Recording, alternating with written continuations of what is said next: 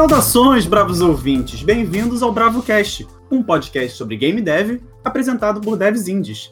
Meu nome é Nicolas Leme e eu estou aqui com meu co-host Ian Lemos. Belezinha? Beleza, meu querido. Estamos aqui com mais um Terra Pulse Devlog, dessa vez focando em arte, mais especificamente em animação, trazendo um dos nossos bravardas, que é o João Pedro Figueiredo, também conhecido como João. Foi um papo maneiríssimo que a gente fez de tudo, desde falar sobre o problema de escopo impossível de Pokémon, até falar sobre princípios de animação e reclamar de Dark Souls. Exatamente. Tem um papinho off-topic legal no final do episódio, se você quiser ver. A gente estava meio que começando a gravar enquanto estava rolando a apresentação do PlayStation 5. Então rolou um, uns comentários ao vivo, digamos assim. O papo ficou interessante. Só para avisar todo mundo, se você ainda não segue a gente nas redes sociais, arroba Estúdio Bravarda no Twitter e no Instagram e no Facebook, para pegar as nossas novidades. Além disso, se você não entrou no nosso Discord, por favor, pega o link em algum lugar, a gente quer conversar com você. E temos novidades, não temos, Ian? Exato, temos novidade. É o seguinte, galera, é, a gente não vai ter BravoCast daqui a duas semanas, porque a gente está trabalhando muito pesado numa demo que a gente está preparando para o Terra Pulse. Aonde essa demo vai sair? Bom, a gente vai falar ainda nas próximas semanas, mas é muito maneiro, a gente está muito animado e a gente precisa muito focar nesse protótipo, que vai dar muito trabalho. Então a gente vai estar de volta no dia 8 de outubro. Enquanto isso, entra no nosso Discord, bora trocar uma ideia sobre o episódio de hoje e aproveitem, é muito maneiro. E, mais uma vez, como acessibilidade é uma coisa muito importante, se você tiver alguma dúvida de algum termo que a gente falou nesse episódio, principalmente relacionado à animação, não esqueça de falar com a gente. Vamos pro programa? Vamos pro programa.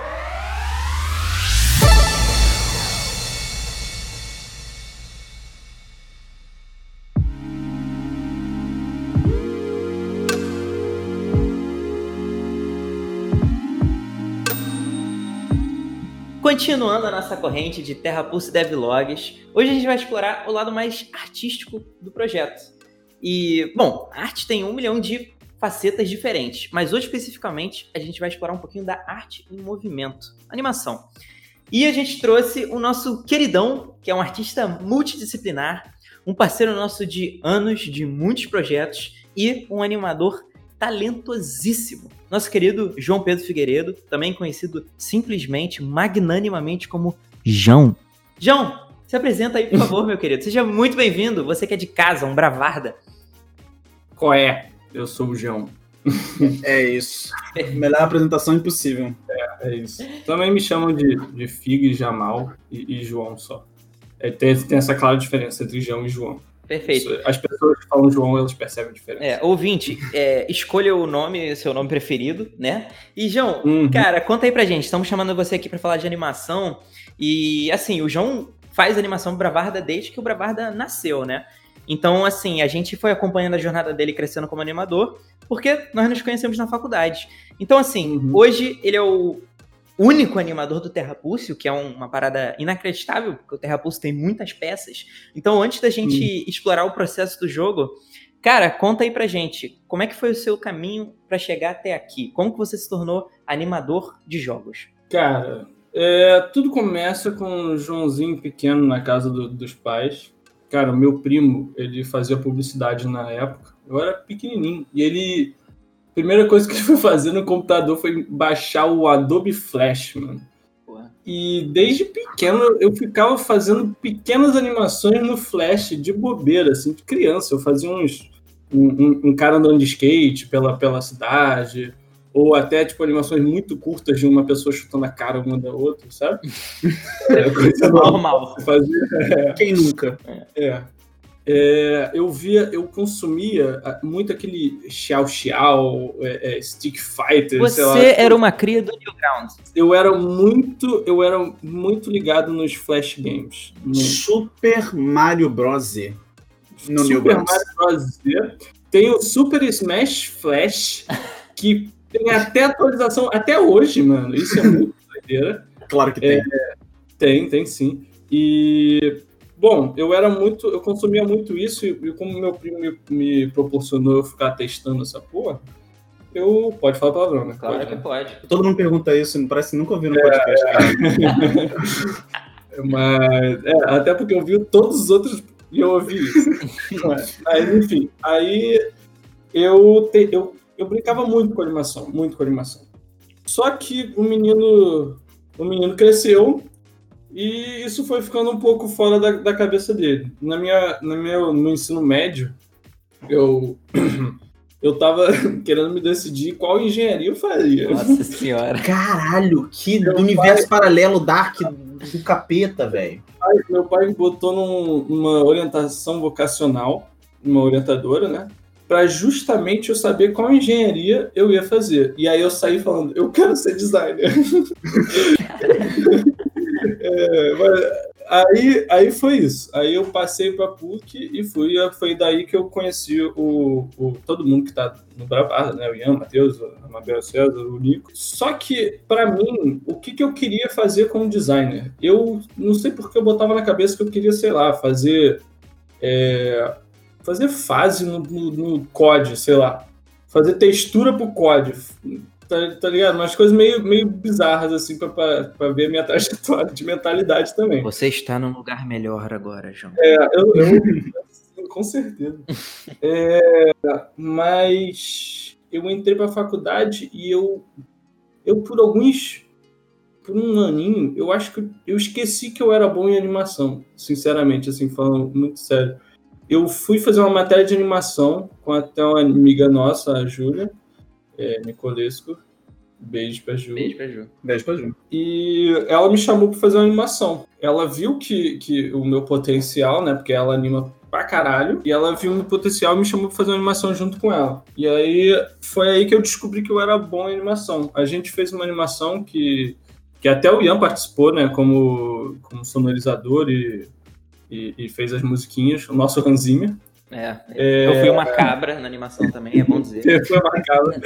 A animação se chama. Qual é o nome da nossa animação? Eu, eu não lembro agora se é qual é o nome da nossa não, animação. Não, é cara, qual vai, ser... qual vai, ser... o nome da nossa animação? Né? Cara, qual vai ser o nome da nossa animação? É exatamente isso. E aí tem o subtítulo, que é você falando depois. Uh... Uh... é verdade. É. É, e essa animação acabou ganhando uma, uma menção lá no no Animamundi. Foi, foi bem legal. Foi no mesmo dia que a gente conheceu o Tim Schafer na, na Geek, Geek Games. Isso Games, aí. Assim, Geek. Isso aí. Geek Games. É, chorei para um caralho. eu, eu fiquei desidratado. E, e, a partir daí eu, eu, eu comecei a me, me enxergar mais como um animador. Só que não um animador mas com o passar do tempo, depois que o Ian me chamou para participar do Bravada, eu comecei a, a me, me, enxergar melhor como um animador de jogos. Até porque hoje em dia eu não consigo mais me ver animando uma animação. Assim, eu gosto, mas o poder, o poder de você criar uma parada e você jogar uma parada é tipo assim: eu faço a Lena, eu animo a Lena eu tenho o fio da Lena nas minhas mãos e eu consigo depois jogar com a Lena e sentir esse fio, isso é. Isso é. Mastercard isso não tem preço, entendeu? é, é, é, muito bom, assim, de verdade. É, é... E, e depois disso, eu só. Cara, eu só, só faço coisas pro Bravarda agora, coisa de animação para jogos.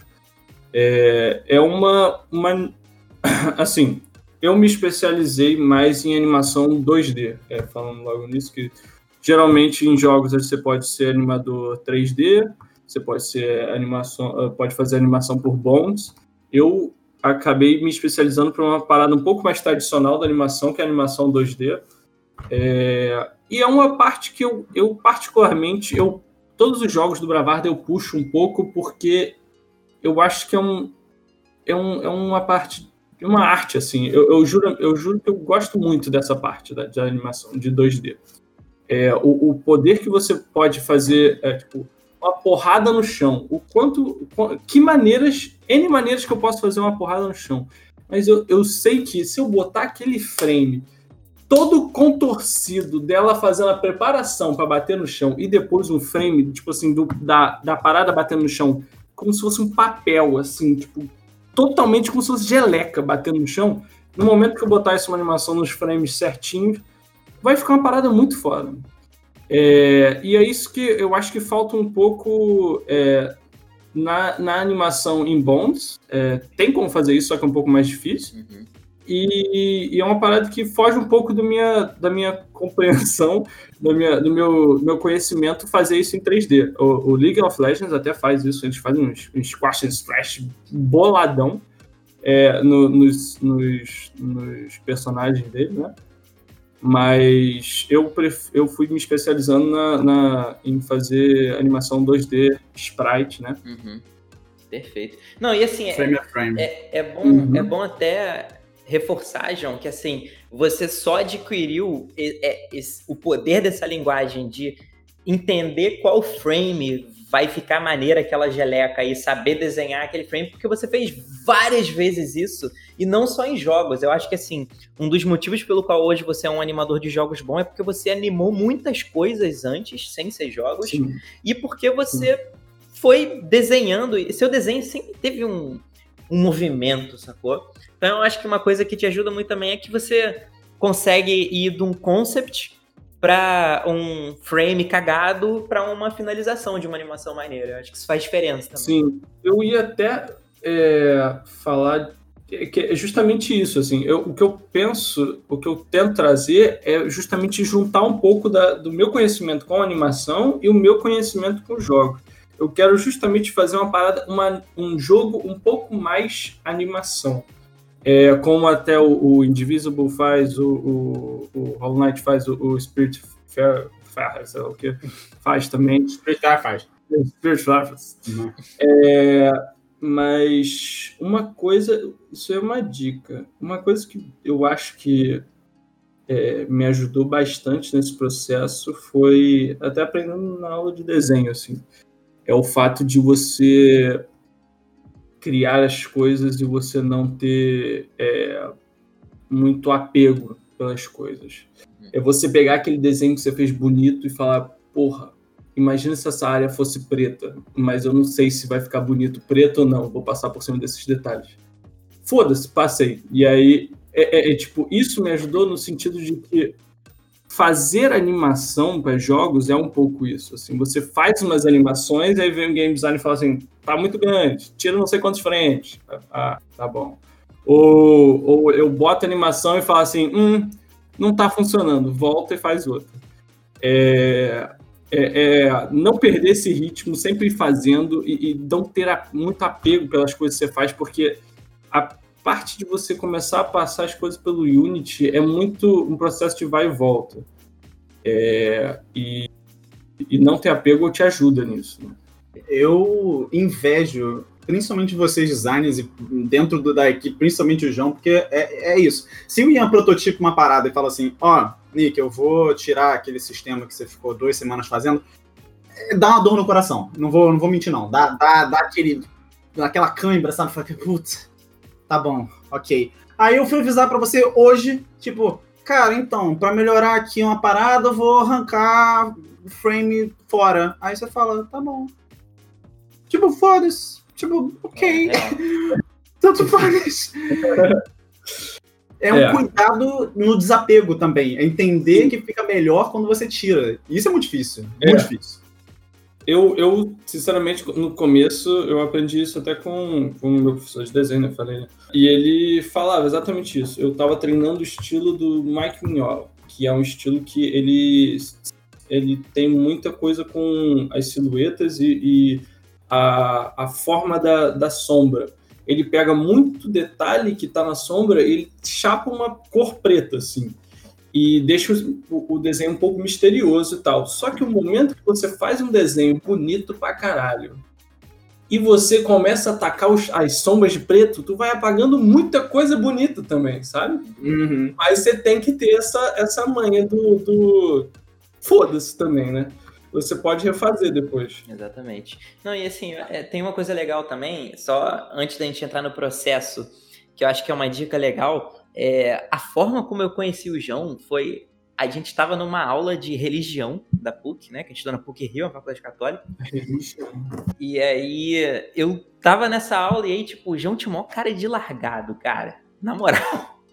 Homem, um fenômeno religioso, e eu lá, É. nem mendigo. Pois é, o João, um fenômeno pagão, nem um pouco sagrado, profano demais. Eu olho pra esse moleque de pijama na aula e eu fiquei tipo, porra, que... caraca, né? Coitado. Aí eu tô olhando ele desenhando, mentira, eu não joguei ele tanto assim não, né? Mas aí Eu eu, fui olhando ele desenhando, eu vi o caderno dele, cara, tinha um personagem muito foda, um pinguim gordo, com um moicano, uma espada que era uma isca de peixe. E aí eu olhei aquilo, Aí eu fiquei tipo, porra, que personagem que ele tá desenhando? Aí eu olhei, né? Aí eu já fui na intenção. Cheguei pra ele. Aí, cara, você games? Ah, mentira, eu não falei isso. mentira, eu não falei isso. Mas eu cheguei e falei, pô, e aí, cara, que personagem é esse? Aí ele falou que era o personagem dele. Aí eu, hum. Aí ele, não, porque às vezes eu faço personagem original como se fosse um personagem de LOL. E aí, cara, nessa hora a gente trocou uma ideia, eu falei, pô, mano, eu tenho uma ideia tal. Pô, o que, que tu acha de tu pegar essa ideia, desenhar esse personagem e a gente troca uma ideia? E aí ele desenhou e aí começou uma parceria que eu me arrependo amargamente. Mentira, eu, eu sou muito feliz por essa parceria ter acontecido. Mas que assim, cara, você nunca sabe quem vai ser um parceiro pra tua vida. Você não encontra parceiros prontos, vocês se moldam juntos, sacou? Então, tipo, eu acho que eu me tornei um game designer é, diferente e melhor porque eu tava sempre tendo o João como parceiro. Então, assim, é, não, não é... pessoa melhor, você esqueceu de falar isso. é o quê? Você você foi um game designer e uma pessoa melhor também. Ah, isso metal. aí, João, isso aí, é. aham. Hum. Então, tipo, é, parceiros de projeto e profissionais não vêm prontos. Às vezes você tem que dar um voto de fé pra um cara que tá desenhando um pinguim, sacou? E aquilo tem um payoff absurdo. E em game dev é muito assim, sabe? Tipo, você vai crescendo junto com a pessoa. E, porra, quando eu conheci o João, a gente não sabia porra nenhuma A de jogo. gente é uma merda, né? Nossa, a gente não sabia fazer nada. Tanto que naquela época a gente tava faz... resolveu começar a fazer um JRPG gigante. Então, tipo, é isso. É, Parceiros se moldam e vão crescendo juntos. Tá valendo parêntese? Tá valendo. Tô valendo. Parêntese. é, God of War Ragnarok 2021. Tudo bom? Mentira. Mentira! é, Vai é, se é. fuder. Não acredito. Do Santa. Mônica. É eu vou ter que ver. Pô, Não, não, calma. v- Vamos controlar o hype até o final do programa. Vamos lá. É, deixa eu só ligar a luz aqui. Ficou, eu também. Caralho, que loucura. Voltei. Corta parêntese. Mas é isso. qu- Quando você junta com várias pessoas que você não, não- Você sabe que não sabem nada, é ótimo. É maravilhoso. É. Porque é, existe uma certa hum- humildade que você fica, né? Tipo, ah, eu também não sei nada, então. Pô, vamos aprender junto, né, cara? Você sabe que não sabe nada e tá disposto a aprender. É, uma coisa desse grupo foi sempre isso, assim. Todo mundo esteve disposto a aprender. É, e a gente foi evoluindo muito. É, individualmente e junto. Agora vamos lá, falando sobre o Terra Pulse. João, conta aí pra gente. é, Quais são as suas responsabilidades no projeto agora? E como é que tá sendo o, o seu processo pra fazer os trabalhos que você tá fazendo? Você pode falar suas responsabilidades e focar na parte de animação. Bom, minha responsabilidade dentro do projeto, eu sou como se fosse o diretor de arte. Como se fosse, não. Eu sou titulado diretor de arte. Olha o síndrome do impostor aí. Mas eu acho, é, eu acho. É, tá bom. É, mas como diretor de arte, minha, minha, minha responsabilidade é ver todos os assets, todos a- qualquer coisa, a maçaneta da porta da igreja, não sei aonde, tem que estar de acordo com o estilo, nosso estilo de arte. E esse estilo de arte não está 100% instalado, né? Ele vai se moldando e sempre melhor, né? Essa é minha é outra responsabilidade. Eu sou o único animador do, do. Eu tenho a responsabilidade de fazer todas as animações do jogo. É, mas é difícil. Mas eu tô aí, eu tô vivo ainda. Geralmente eu participo de quase todos as- esses processos, esses, essas etapas da, de, de arte. Eu participo dos concepts, eu, da- das artes conceito no início do, do- de qualquer ideia. Eu participo da, da implementação bem primária no Unity. E eu também participo da colorimento, da- do acabamento da parada, até botar umas partículas para ficar creme de la creme, crisps the crisps. É, é, é a realidade indie, né? É, é. Se você trabalha em uma área, prepare-se para interagir com todas as facetas dessa área. E é. uma coisa que é uma realidade importante para a gente é que é, a gente não pode só chegar e fazer o jogo que a gente quer, a gente tem que fazer o jogo que a gente pode fazer. Então, uhum. o fato do João ser o único animador criou uma série de parâmetros para a gente escolher a arte do Terra Pulse. Então, João, fala aí um pouquinho de por que, que a direção de arte do Terra Pulse é como é, por que, que o Terra Pulse parece como ele parece como uma das minhas responsabilidades também, eu tenho que medir o escopo de arte. Né? Junto, eu, eu sou muito aconselhado pelo, pelo Nico e pelo Ian, mas na prática, o que eu tenho que fazer? Eu não vou fazer uma animação em 30 frames por segundo. Até porque se eu faço uma animação para a Lena em, é, em 30 frames por segundo, eu estou desenhando 30 quadros por segundo. A animação da Lena, ela tem. Ela, ela, são muitos quadros. Muitos quadros. Já, já me cria um problema. Agora, eu botar a Lena para jogar num ambiente, todos as, todas as coisas do ambiente, elas vão ter que ser animadas em 30 frames por segundo, porque elas têm que seguir esse padrão. E isso gera um problema de escopo enorme, assim. Eu não tenho 30 milhões de mãos, eu sou um só. E já tô com dor na mão. Mas, é, a parada é que a gente se, chegou num, num, numa unidade que usa poucos frames por segundo e que mostra a, a, o movimento da, da, das coisas muito mais pelo, pelo squash and stretch, pelo, pelo nosso famoso Kleber, que squash and stretch é um nome muito ruim, a gente chama de Kleber, às vezes, para conseguir continuar com essa força toda. Então a Lena vai bater em algum lugar, ela tem que botar muita força nisso e os frames eles têm que passar isso o máximo possível porque são poucos. A parada boa foi ter, é, é, é, ter essa sacada de justamente pegar as animações e fazerem elas bem exageradas e com poucos frames para justamente o João não morrer. E simplificar a personagem, né? Também tem isso. A gente, a gente chegou num momento do, do projeto que a Lena tava toda de jereguedeguedegues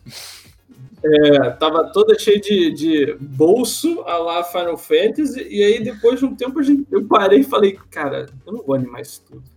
Não tem como, né? É, aí a gente e sempre dando um step back, né? Dá para você perceber que a, as coisas animadas dentro do, dentro do, do jogo, elas não têm sombra. Elas não têm um acabamento de cor assim, com várias cores é, e nuances não tem, porque eu que vou animar isso tudo. É, eles têm que ser simples. E a gente chegou, eu acho que a gente mandou muito bem, é, modesta parte, mas eu acho que a gente mandou muito bem nessa, nesse blend dessa, desse, dessa limitação de escopo, do nível de detalhes entre as coisas que tem animação e as coisas que não tem animação. E chegou num momento que tá, eu acho que tá perfeito, assim, porque me dá trabalho fazer as coisas, mas não me dá. Não é insustentável. Problema de tendão. Exatamente. Eu acho que a gente acertou. Sinceramente, eu, eu conseguiria estar tá fazendo mais? Estaria, mas eu estaria morrendo um pouquinho mais. Uhum. É, até porque a gente está centrando no jogo que é X tamanho. Ele vai acabar X vezes não sei quanto. É, a gente tem que fazer o jogo no padrão para ele ser multiplicado. É, isso é um desafio na, na, arte da animação, né? Exato. É uma coisa que todos os devs têm que estar tá prestando atenção, porque assim, eu, eu tava. Até tuitei isso esses dias, que assim, é, as pessoas acham que a pergunta mais importante é, quando você está desenvolvendo um jogo é tá legal ou, ou tá ruim? Essa não é a pergunta mais importante. A pergunta mais importante é quanto tempo tá demorando para fazer isso.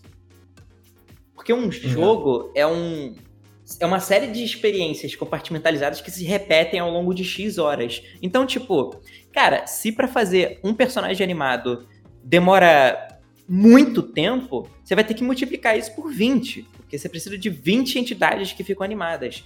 Então, assim, é, isso foi uma coisa que, à medida que o João foi. A gente foi desenhando, o João foi animando, colocando no Unity, a gente vai percebendo quanto tempo demorava e adaptando de acordo para ficar alguma coisa sustentável, né? Sim. Não, e assim, uma lição que a galera indie pode falar pra galera, tipo, ei, olha só que inversão de papéis, é nossa, é importante chegar no final do seu jogo com a sua equipe viva, né? É. Uhum. É, exatamente isso. Importante isso, porque a gente podia botar o Terra Pulse numa qualidade completamente surreal, principalmente é, essa fase inicial dele, a gente podia botar na Lua, se matar para fazer. É. E aí, um, vai rolar aquela parada que acontece na, na E3, né? O trailer é maravilhoso, é Halo Infinite, né? O Halo, maravilhoso trailer, aí chega no gameplay e fica, hum, então, assim, é, seria a primeira fase perfeita, sem defeitos, a segunda fase fica, hum, fica é, meio esquisita, a qualidade cai, ou então a mão, a mão do João cai. É. Ou final. então a dia e só vai lançar Terra Plus daqui a 10 anos. É, exatamente. Ao boy da vida. É, assim. Pois é. Então, é, só que é difícil, né? Então eu acho que essa habilidade do João de poder estar desapegado à arte dele não é boa só para ele cortar uma arte que é, ele quer fazer outra, mas ele é também importante para poder aceitar uma arte que não tá perfeita, que tá só ok. Sim. Não, não, é, não é nem isso, é aceitar uma arte que tá só ok. É mais o ter o desapego para você tentar, não sei quantas vezes, até você conseguir chegar num resultado aceitável por todos e bonito. É, porque a gente faz um sistema de passes também, né? Então, hum. assim, a gente passa tudo em white box, que é preto e branco, quadradão. Depois a gente passa o BW, que é né, black and white, que é o famoso preto e branco. É, a gente é muito né, babaquinha de falar isso em inglês, tudo bem, faz é, parte. É, depois passa tudo em cor básica, aí depois passa os detalhes, assim... Não, não, passa em colored, por favor. então, esses passes, eles, obviamente... Primeiro que a gente tem que decidir qual é a quantidade deles, Segundo, que o João tem que decidir qual é a qualidade que vai avançar de um passo para o outro. Uhum. E a gente tem que entender que não vai ter um número infinito de passos. Uma hora vai ser o passo de lançamento, que a gente vai só empacotar e botar na Steam. Não, e que a maior cilada da história é você partir de white box para o render final em um asset. É. Porque você não vai conseguir previsualizar o player se movimentando ali, você não vai conseguir antecipar problema de legibilidade, você não vai conseguir uhum. antecipar problema de cor, você não vai conseguir antecipar problemas de bugs visuais, que a gente tá tendo uma porrada agora, porque a gente colocou um monte de coisa, e aí na hora de conectar tudo, fica um mato em cima de uma árvore, de repente os sapos começam a ficar roxos. Você acredita que isso aconteceu hoje? Eu fui jogar, não. os sapos todos ficaram roxos. Eu não sei o que Nossa. aconteceu até agora. Aconteceu duas vezes já, mas eu não sei o que causa isso. Mas enfim. Então, assim, é, ficar o tempo todo colocando a arte no lugar, porque o player vai dar algum jeito de fazer alguma coisa ali. Não é uma pintura que você vê, é uma pintura que você está nela. Você uhum. interage com ela. Isso é um puta de um desafio. É, muita. Tipo assim, o que eu, o que eu dou de, de, de dica, assim, né? Cara, sempre mira no menor. Sempre mira na, no. Primeiro faz a versão é preta e branca no lápis mesmo, escaneado, seja o que for, assim. E bota, implementa. Vê quais são os erros. Vê se vai dar para fazer tudo isso vezes mil. É, cara, não tem como você fazer uma arte bonita e depois implementar, sabe? Isso, isso você, você botando ele em preto e branco em, em lápis, você antecipa tantos problemas.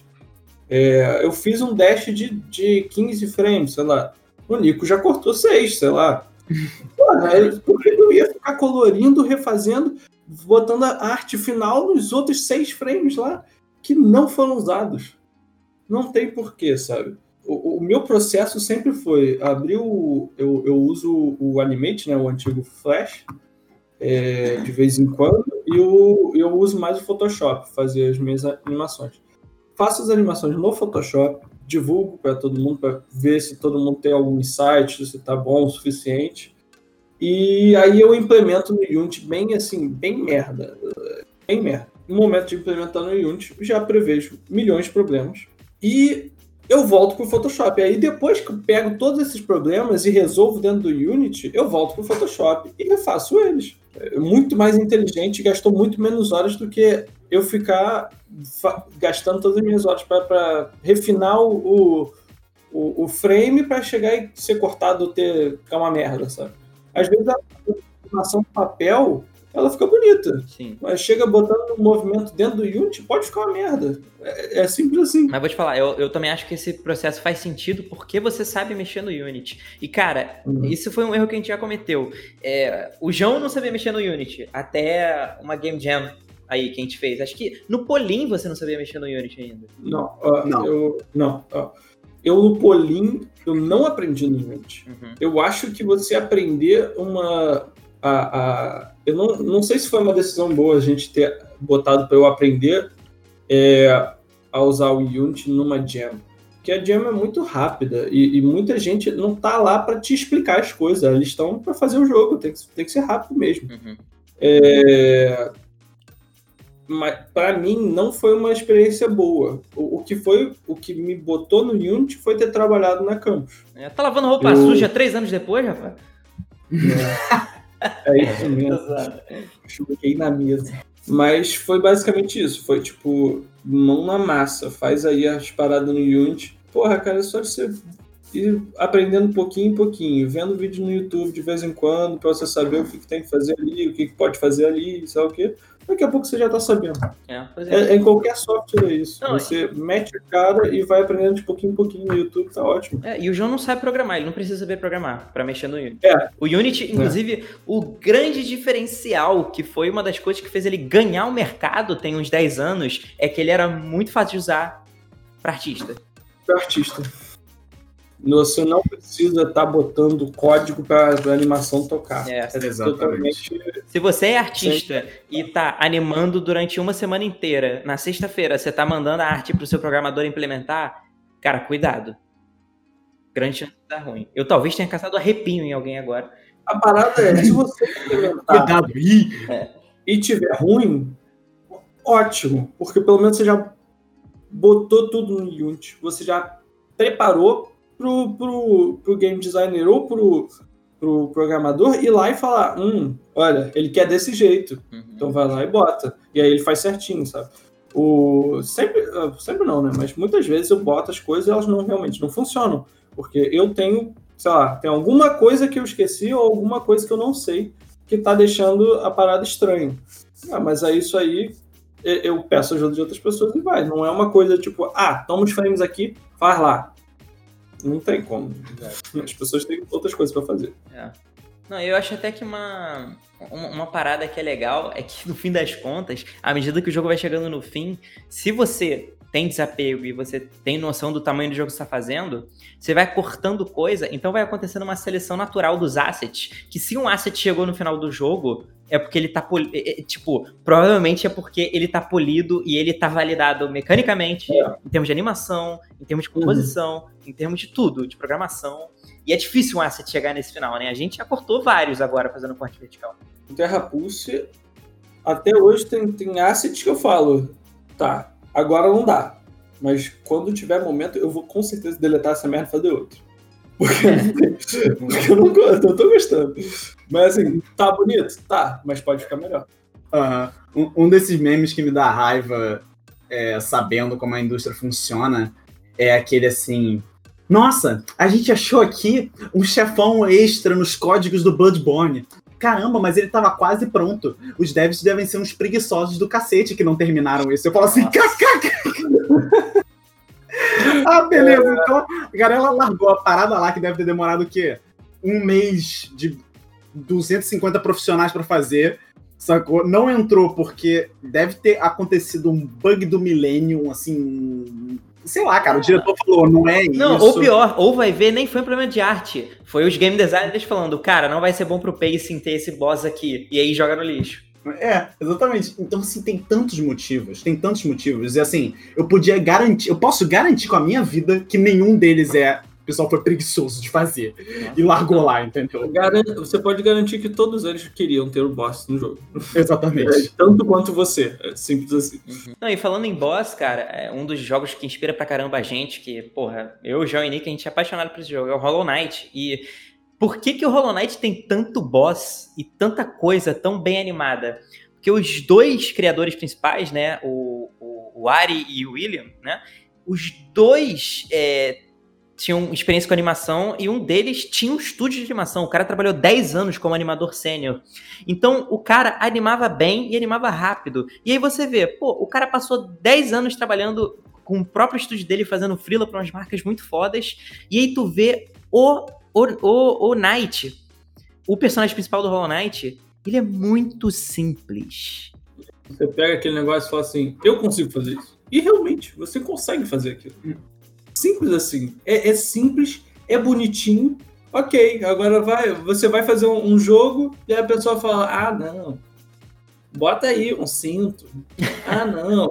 Bota ele pra ele segurar uma espada. Ah, ele vai trocar de arma. Ah, ele vai fazer não sei o quê. Aí você Cara, se, se a indústria de, de roupas femininas pudesse ter os bolsos a mais que character designers colocam nas Sim. coisas, o mundo estaria em equilíbrio. Uhum. É, cara, Só pegar do Final Fantasy. Não, e assim, é tudo. É tudo roubado. O uhum. que, que eu tô falando? É, é, tudo é uma sequência de efeitos visuais e né, programação, tudo para esconder as coisas que não dá para fazer. Então, assim, uhum. e você nem percebe. Eu tava jogando Hades outro dia, porque né, uma das grandes inspirações nossa, eu tava jogando naquele sentido que game dev joga, né? Eu fico dando ataque na parede durante meia hora. é normal vendo animação. E aí eu percebi, eu falei, ah, as armas dele não some depois que ele faz o ataque, cara. Ele não fica segurando a arma que ele tá usando, entendeu? Porque os caras não vão fazer uma animação diferente para cada arma que ele usa. Ele pode usar seis. Então, assim, ele dá o ataque de arma, na hora de voltar pra animação dele paradão, a arma só some. Em animação frame por frame, não existe pessoa destra. Não existe pessoa que Flipa essa merda. tipo, o cara da. Quem? É, tipo, Enter the Gungeon. Os caras seguram a arma, tipo. É, é com, a, com o bracinho, e no momento que passa de um lado, eles trocam de, de mão, assim. É, é, tipo, isso no jogo você vai falar, ah, não, pô. O cara trocou de mão. Porra nenhuma, né? Coitado do animador. Não, assim, de depende do jogo, obviamente. A nossa realidade ainda é muito pé no chão. Muito pé no chão, no sentido que a, um, a nossa barra de qualidade ela é, é mais importante às vezes para a claridade do jogo ou para a linha de ação ou para o gameplay ou para o gameplay não, né? Para o gameplay principalmente. A gente não reclama dessas coisas, provavelmente a gente nem vê nem percebe. Só se você realmente faz que nem eu, grava e fica vendo frame por frame todos, sabe, o vídeo de, sei lá, 12 segundos de gameplay vira né, duas horas eu assistindo. Você nem vai perceber essas coisas. Obviamente, se você vai pegar um Uncharted, você vai pegar, né, um The Last of Us 2, que são coisas que a gente gosta também, é, o personagem não, não pode ficar trocando de mão, entendeu? Se a Ellie lá, o menino Nathan Drake, vai aparecer segurando uma arma, atirando com a mão direita, ele vai tirar com a mão direita pelo resto do jogo. Sim.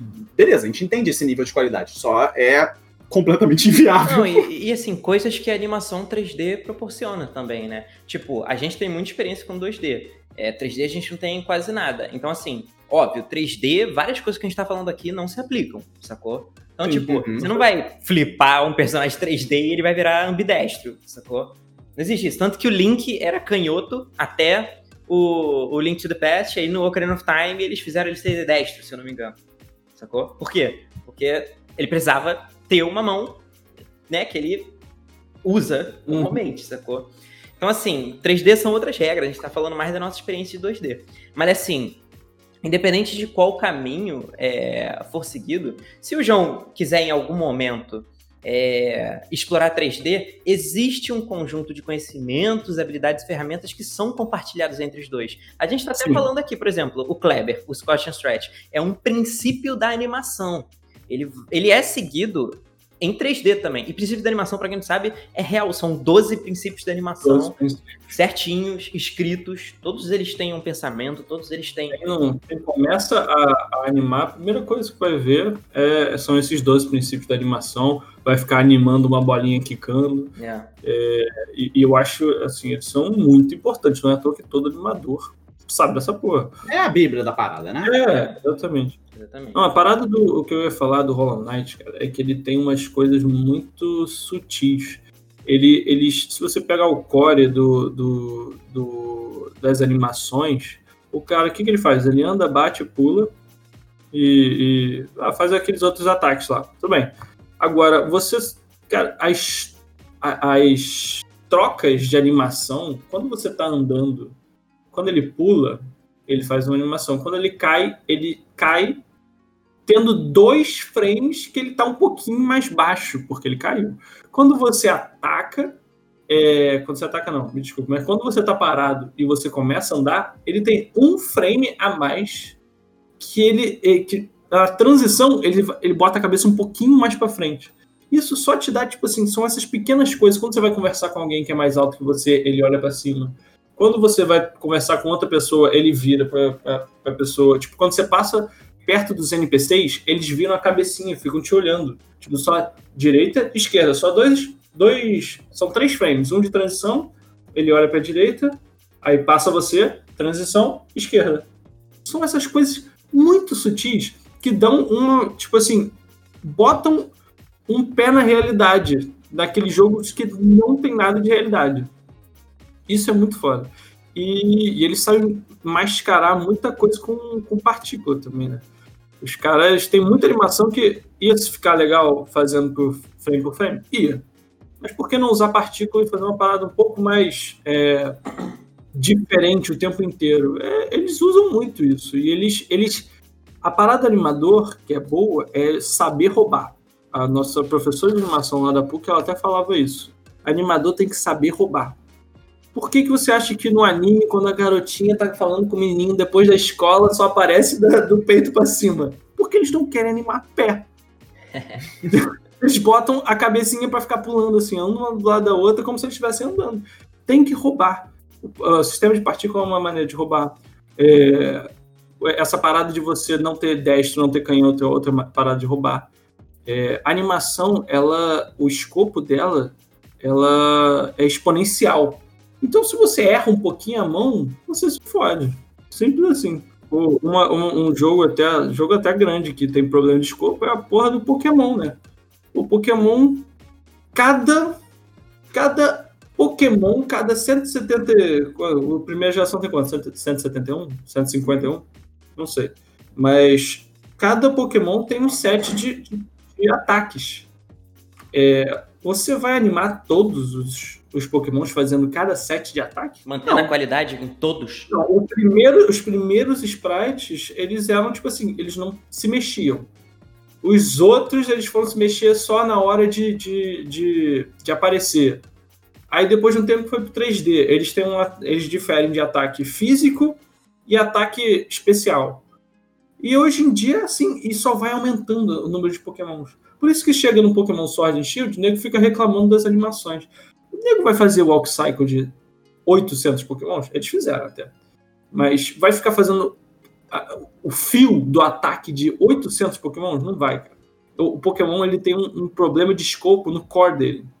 Que é quanto mais Pokémon tem, pior as animações vão ficando. Pois é, né, cara? E aí fica essa demanda impossível e é. improvável, digamos assim, porque simplesmente não vai rolar. Não tem equipe para fazer isso. E, e, a galera sempre quer mais, e mais, e mais, e fica tipo, meu Deus. E, a galera reclamou muito da qualidade desses novos Pokémons, mas é, é, considerando a quantidade de Pokémon, quantidade de, de, de, coisas que eles botaram dentro do jogo, cara, é consideravelmente muito bom. Não, total. Pro escopo. Inclusive, eles usam muito dessas coisas que a gente tá falando, que é, por exemplo, o que, que fazia muito sucesso na época que o Sword and Shield lançou? É você tá andando pelo campo e daqui a pouco você dá dar um close num, num, num Pokémon fofinho, você dá o close nele, a textura do olho, ao invés de ficar olho aberto, fica para olho fechado.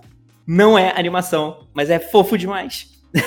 e aí, tipo, isso foi uma puta diferença. As pessoas compartilhavam e tal. Então, assim, quanto mais Pokémon, mais você tem que roubar. E aí é pior porque, tipo, tem até o, o, a mais da tecnologia ir aumentando. E à medida que a tecnologia vai aumentando, vai ficando mais caro de produzir.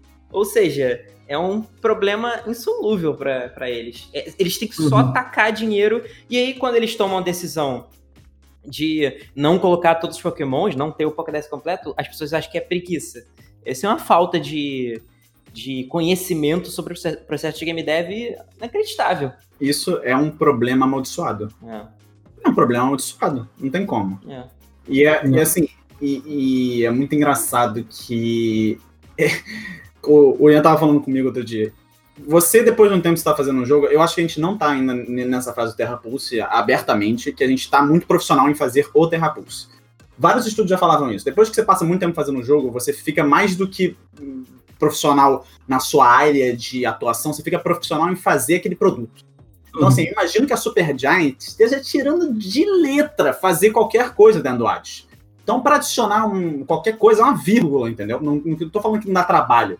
É que a galera sabe exatamente o que fazer. É. Por isso que, muitas vezes, o melhor jogo da, de uma franquia, normalmente é o segundo. Porque o segundo reutiliza coisas que já foram feitas no primeiro. Só melhor. E aí fica incrível. Porque a galera já sabe fazer aquilo e fala, puta, velho, vou pegar essa animação que já tá aqui e vou modificar para ficar melhor. Mas eu já tenho a base dela. Você não precisa fazer do zero. Você Uhum. não precisa é, nascer a, a criança e fazer ela crescer. Ela já tá crescida ali. Entendeu? Galera, esse é nosso jeito de falar. Terra Pulse 2, 2023. É, isso aí é anunciado hoje, né? Anun- Vai ser em anunciado São na. Paulo a sequência. São Paulo, Bahia. Showcase do PlayStation 5. Não, vai ter um, vai ter um túnel gigante, São Paulo, Bahia, direto. É isso, é isso. É um, Você vai montar- É um, é um trem bala, é um trem bala. é uma capivara gigante. É isso. Já tá feito. Por favor, comprem Terra Pulse 1 pra gente poder fazer uma capivara gigante, obrigado. Com certeza. Muito obrigado. Aí, João, aproveitando pra gente já ir encaminhando pra fechar, você falou bastante sobre o seu processo. É, aproveitando que a gente tá falando sobre Hollow Knight, Pokémon e tal. Bom, você já tá falando algumas jogos que você acha que você acha que tem uma animação foda e um jogo que você, tem, que você acha que tem um, um problema de animação grande, apesar de não ser uma animação ruim. Você acha que tem algum jogo que você consegue lembrar que tem uma animação ruim que você pensou, tipo, cara, esse jogo não é bem animado? É, pior que eu não sei. Eu respondi isso pra alguém um dia desse, não, não tô sabendo, não tô lembrando agora. Consegue pensar em algum, Nick? The Witcher 2. Ah, é? The Witcher 2. Assim, existe esse problema do sanduíche. Eu acabei de falar que os melhores jogos normalmente são o segundo, né? E aí eu tô. É, mas, assim, mas o segundo, todo mundo sabe que o segundo Witcher é o Witcher 3 depois do Witcher 2, né? O Witcher 1 não conta. Basicamente, no processo não é o mesmo, não, não foi a mesma coisa. É justo. O, o negócio é que realmente, assim, é um escopo tão grande e é uma megalomania tão enorme que as animações, elas não são.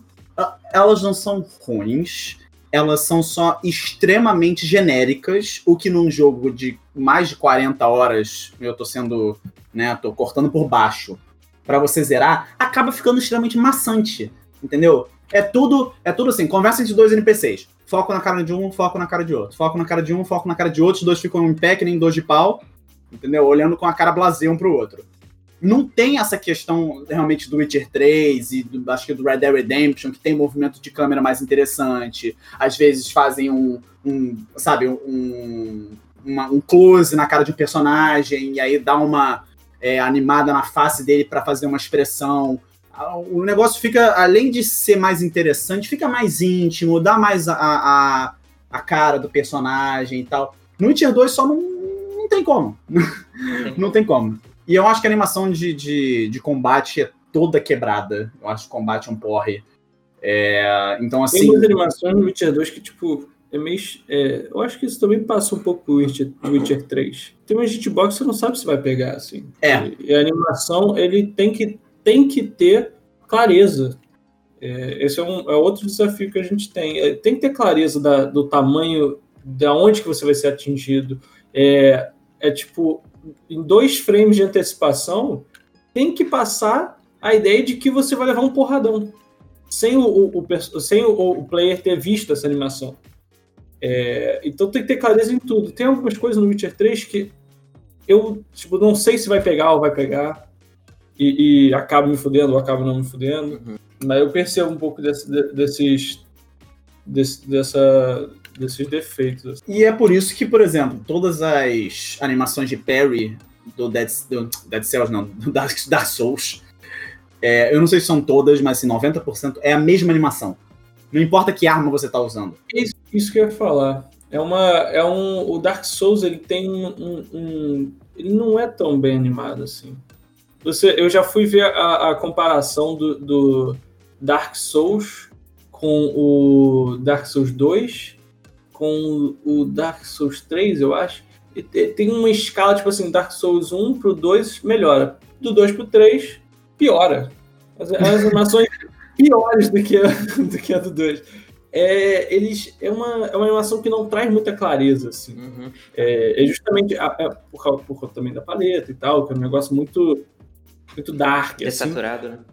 É, e, e não é muito... É uma parada muito... Uma pegada muito mais... É, menos é, personalidade nos movimentos. Não, e, e, essa coisa da clareza pro Dark Souls é, é importante porque é difícil pra caralho. É, só que ele acaba ficando mais difícil por causa, da, por causa da falta de clareza no combate. Só que o público-alvo do Dark Souls é tão louco com dificuldade e com o bagulho sendo difícil que isso quase vira uma feature. Entendeu? É Uhum. É tipo, eles aprendem a ler as animações ruins para elas fazerem sentido, eles ficam mestres daquelas animações meio loucas, sacou? Isso, pra mim, é a coisa mais engraçada. Na verdade, eu não eu tô falando engraçado, às vezes, porque não tem outra definição. Porque uma galera, eu não sei se eles fizeram um software, tá? Eu não sei se eles adaptaram o software, enfim, eles conseguem abrir o arquivo de animação do jogo. E aí a galera decora a animação da hitbox, não a animação de verdade. Uhum. Entendeu? Então o pessoal sabe aonde vai pegar o ataque, mesmo se não pegar. Isso é uma. Eu, sei- isso é um nível de. Eu não sei se é passado de pano, eu não sei se é, é- é de. É um fascínio gigante. Porque eu ia ficar puto. Se o pé de um inimigo, sei lá, gigante, não bateu em mim e meu personagem tomou dano, eu vou ficar muito puto. Entendeu? Não tem como. É. Eu vou ficar bolado. É. Parece que é uma quebra de contrato do jogo com você, né? Exatamente. Eu não assinei isso! Eu tô vendo a animação de parry do, do Dark Souls. O que me incomoda nela é que ela, tipo assim, a transição. Tipo assim, o personagem ele fica quase parado assim no idol dele. Fica paradão. Ele parece que ele é um bonecão, porra. Não parece com uma pessoa viva. Sim. É, e, e- e as transições do, do. O parry ele não tem muito impacto já. E aí, no momento que ele, ele faz a transição, tem até. Um, dá pra ver que tem uns membros que eles rodam pra ficar no idol certo, sabe? Uhum. E eles Cara, terminam com, com a rotação errada e eles dão uma rodada. Cara, tu quer, ver um, tu quer ver um parry bom? O parry da Assassin's Creed Odyssey, cara. Porra, o dá um hit stop, ou seja, é, para a simulação e aí volta em câmera lenta. Tem um screen flash absurdo, tem partícula pra cacete. Cada arma tem uma animação de parry diferente. A telegrafia do parry é muito clara. Cara, é maravilhoso o parry da Assassin's Odyssey. E aí, continuando em animação de qualidade, cara, eu acho que assim, é, até saiu o trailer recente do remake do Prince of Persia, o Sands of Time. Cara, eu acho que um dos motivos pelo qual a série Prince of Persia renasceu e um dos motivos pelo qual ela nasceu é porque a animação sempre foi incrível. Sempre. Lá atrás, cara, os malucos fizeram animação rotoscopada em pixel art, tipo, nos anos 80. E era aquele pulo muito doido do Prince of Persia, né? Se vocês já jogaram o antigo, era isso. Você pulava e aí acontecia uma coisa muito louca, que tinha uma antecipação fodida. Em jogo, você pula, o Mario não vai pegar impulso, ele vai pular, porque é mais importante a responsividade do que a antecipação da animação. O. Prince of Persia chegou e falou: não, foda-se, vai ter uma animação de qualidade cinemática. Então você pula, e aí o cara se prepara, dá uma andadinha e dá um pulinho. Então, se você for tentar pular é, na beira do penhasco, você vai errar de um jeito muito esquisito o pulo. E aí, a, a série no PlayStation 2, ela meio que tocou o foda-se pro realismo e ela fez uma animação completamente diferente, que era uma animação com muito Scotch Stretch, cara. Você vê gameplay do Prince of Persia Sands of Time e o príncipe parece que ele é feito de borracha, mas de um jeito bom. Porque quando ele cai, o torso inteiro dele vai até o chão, sentindo o impacto. quando ele, ele anda na parede, ele vai andando na parede e o corpo dele vai contraindo, indo em direção à parede, para antecipar o pulo, que ainda vai demorar uns dois segundos para acontecer, sacou? Então, tipo, eu gosto muito da animação do Prince of Persia. Eu acho que é um exemplo muito maneiro de dar personalidade, ser legível, e é um jogo com um sistema de combate super complexo, sacou? Então é é um bom exemplo para quem quiser dar uma olhada. Ori and the Blind Forest. Sim. Eu ia falar do, da System Arc, da Arc System, desculpa. Ela fez aquele. O Dragon Ball Fighter Z. Porra, Mano, Nossa, é muito bom também. Mano, é um jogo que imita o anime. Cara, você sabe quantas merdas eles fizeram pra conseguir fazer a porra do jogo imitar o anime? mano? eles têm um, um código para eles. Porque, tipo assim, como é que você vai fazer imitando anime, que é uma animação frame por frame, 2D, é, num jogo que é 3D? É, eles fazem vários tipos de textura que simulam esse outline e tal, e entre, as, entre as, os movimentos dele, eles têm os keyframes, que são os quadros-chave, né? Que você, o, o Goku vai dar um soco, ele se prepara, dá um soco. Aí o que tem entre eles, que são os in-betweens, é, eles têm um código para eles simularem o erro humano na hora de interpolar esses keyframes. Eles têm um código que deixa o movimento um pouquinho errado para você ter a sensação de você estar tá vendo um anime. Caraca. Mano, isso é doideira. Isso é doideira mesmo. E aí é, é, como eles usam as poses de, tipo assim, um personagem 3D, eles botam ele paradão com, a, com dois frames de, de boca, assim, que é justamente para simular o anime. E os e... caras são muito fodas. E não é a primeira vez que eles tentam isso, né? Primeiro é. Nunca pausem vendo Naruto. É, exatamente isso. é, porque Naruto é bom demais. É, vê tudo de uma vez. É, vê tudo de uma vez, não pausa nunca. É, é, cara, dois meses parado na frente do PC. É. O legal é, se fosse One Piece, seria uma vida inteira, né, meu querido? Seria, seria mesmo. Podia ser pior. É isso, né? A gente faz o ciclo completo de falar pra caramba de 2D, falar um pouquinho de 3D e chegar num jogo que usa o 3D para simular o 2D. Que loucura, né? E tem muito mais coisas para falar. Exatamente. Bom, quantos vocês... episódios virão sobre animação? Exatamente. Se vocês quiserem continuar essa conversa, troca uma ideia com a gente lá no nosso Discord. Se você não faz parte ainda do nosso Discord, por favor, tem tá link para. É, pois é. Não, e assim, porra, bora conversar, porque a gente tá começando a colocar a gente pra dentro, tem pouquinha gente. Mas é um lugar maneiro pra gente trocar uma ideia sobre os episódios e dá pra gente continuar esse papo lá dentro. Então, assim, se você tiver algum bom exemplo, ou um exemplo ruim de animação em jogos, conta pra gente, termina esse episódio, digita lá que tem o João para dar opinião. E como vocês estão vendo, o João é um expert, melhorou minha vida incrivelmente, né? Eu sou um expert. Minhas opiniões são minhas opiniões. Vai ter gente me xingando, falando, porra, fala mais de Dark Souls, caralho. É, caraca, é mesmo. Não, e, e, falando, pô, é claro que a galera que fez Pokémon é preguiçosa, seu bode. é, temos um programa? Temos um programa. Temos um programa. Valeu, gente. João, muito obrigado por participar. Um abraço para todos. Abraço.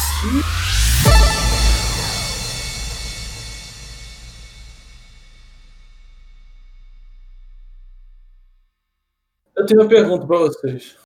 Vocês acham que a equipe de, de marketing do, do, Marketing não, a equipe do jogo do Resident Evil, eles têm um, um naming muito foda? ou eles criam, tipo, Resident Evil 7, aí eles falam, hum, V e I, o que, que a gente pode fazer com isso?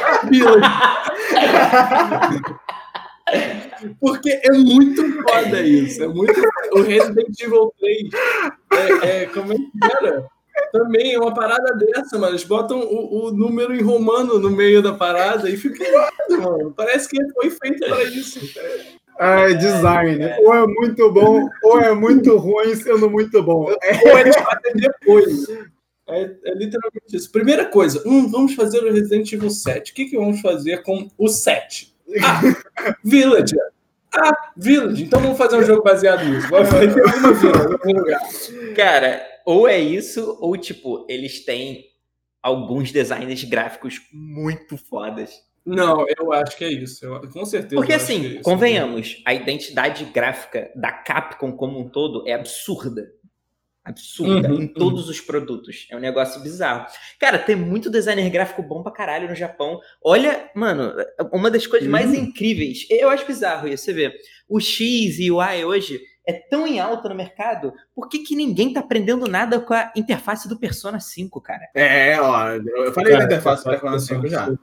Puta que pariu. Os caras conseguem fazer um negócio que é um monte de um monte de coisa torta, super estilizada e é tudo legível. Você sabe exatamente aonde você tem que olhar. A pessoa que vê aquilo pela primeira vez tem um estranhamento brabo. Você fica assim, caralho, que porra é essa? Como é que você tá se entendendo? Mas no momento que você joga um pouquinho... Não, mas vai- então, é, mas é por isso que eles fazem uma parada que eu acho incrível. Eles fazem onboarding da UI durante o onboarding. Hum, Sacou? entendi. Eles não podem chegar e mostrar um artefato complexo de uma. se- Se você pegar um screenshot no meio de uma batalha de boss, você selecionando um, um especial, ninguém vai entender porra nenhuma. Mas se você começa de pouquinho em pouquinho mostrando os artefatos mais simples, você meio que faz um onboarding dentro do onboarding, sacou?